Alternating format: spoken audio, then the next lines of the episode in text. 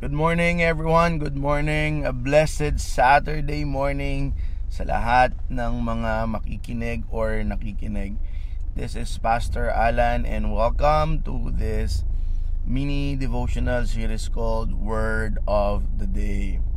Uh, maybe you are wondering why why am I here inside the car at hindi doon sa usual na iniikutan ko doon sa aming bahay or doon sa lugar na kung saan I spend my quiet times.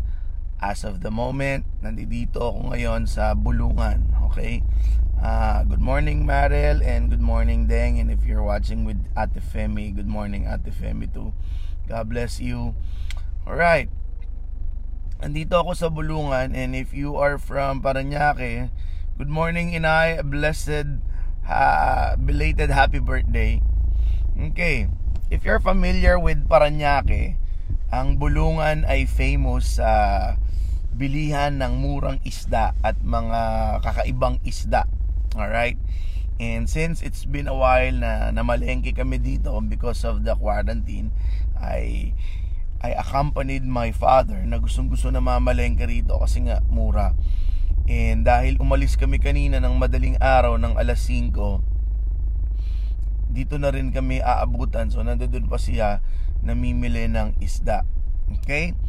And that is why kaya ako nandito. Just to give you what uh, bulungan look look like.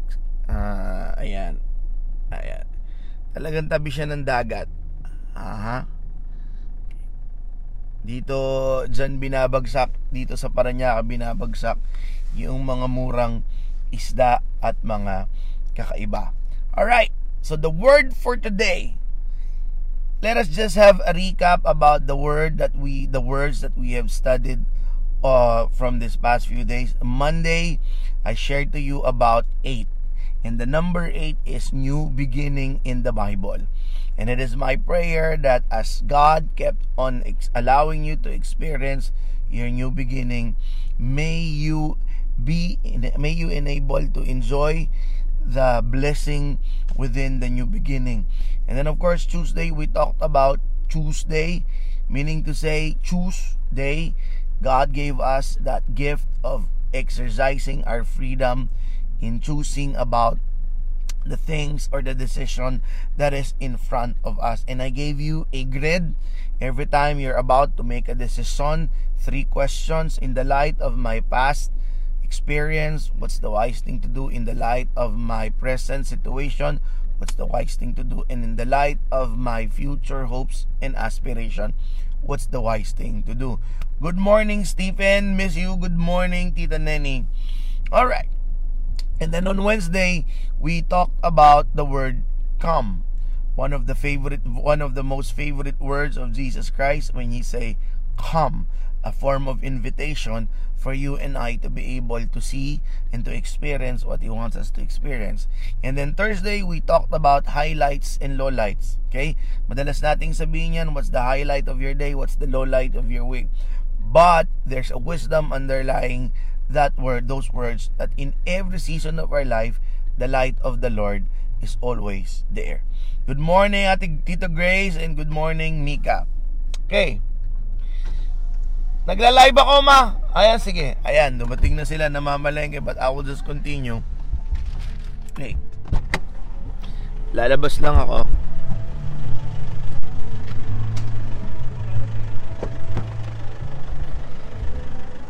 So as I was saying about and then kahapon sa Friday we talked about mother-in-law cause it's a way of honoring my mother-in-law's birthday at siya si Josa Alagao Gutierrez na nakikinig ngayon. But for the word of the day this Saturday, be very very very quick is the word reroute. Okay? Lahat tayo narinig na kung ano yung reroute. Reroute is a form of changing one's direction. Reroute is a way wherein you're supposed to go this way, but then there is something happen. That is why you need to go into another route.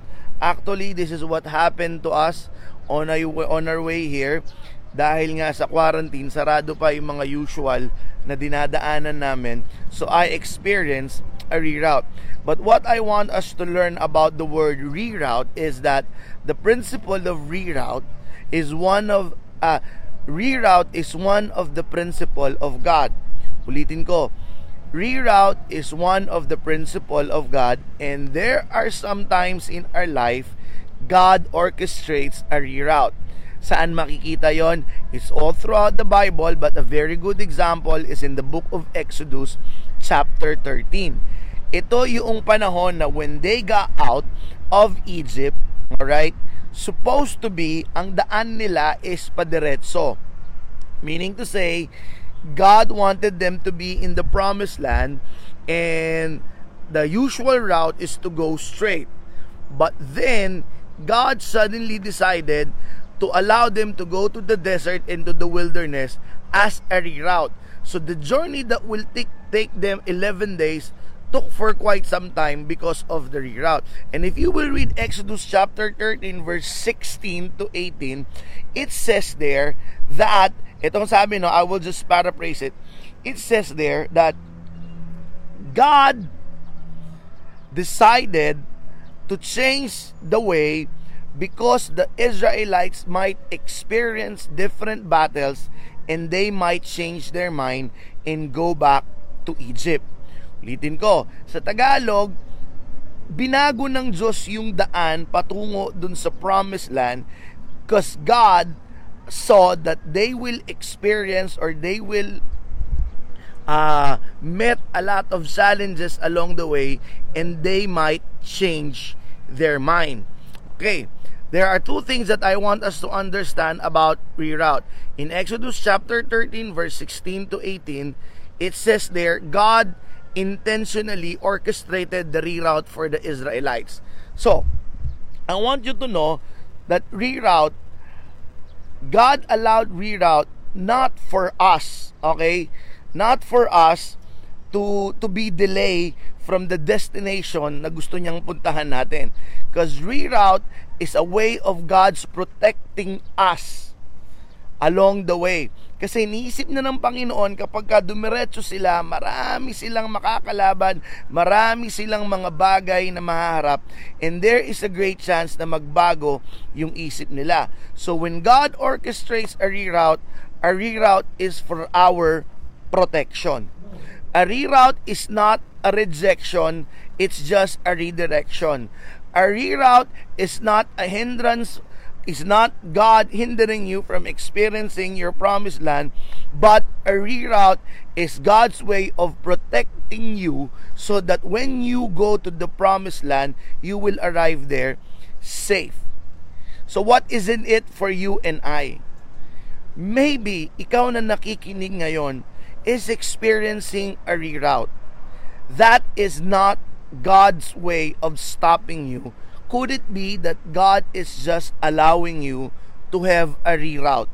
Kasi nakikita niya yung mga bagay na hindi natin nakikita and He believes that when you go straight or when you go the usual path that you are doing, along the way, you might be put into harm or you might be in danger. Because that is the very reason why he changed the route of the Israelites going to the promised land. So kapatid, if things are going slow to in your life right now, just think of maybe, baka lang, God is allowing you to have a reroute. He have done that. He had done that a lot of times in my life and I am still open if there are times in my life na mag-reroute siya because I know reroute is God's way of protecting me. Reroute it's God's is God's way of allowing me to arrive safely into the promised land that He promised to me. Alam naman natin ang storya ng mga Israelites. At the end of the day, nakarating din sila sa promised land. So, reroute, if you want to hear more about the word reroute, this would be one of the main message that I will be sharing tomorrow.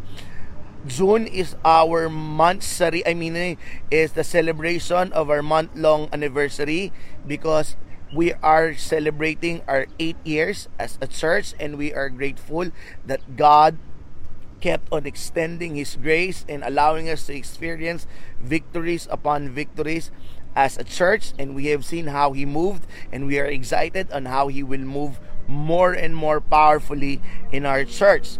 So, to know more about what Reroute is, I invite you to tune in kung meron man kayong ibang pinapanood on a Sunday morning, probably on a replay, because tomorrow I will be talking about what reroute is and what's the benefit of God orchestrating a reroute in your life.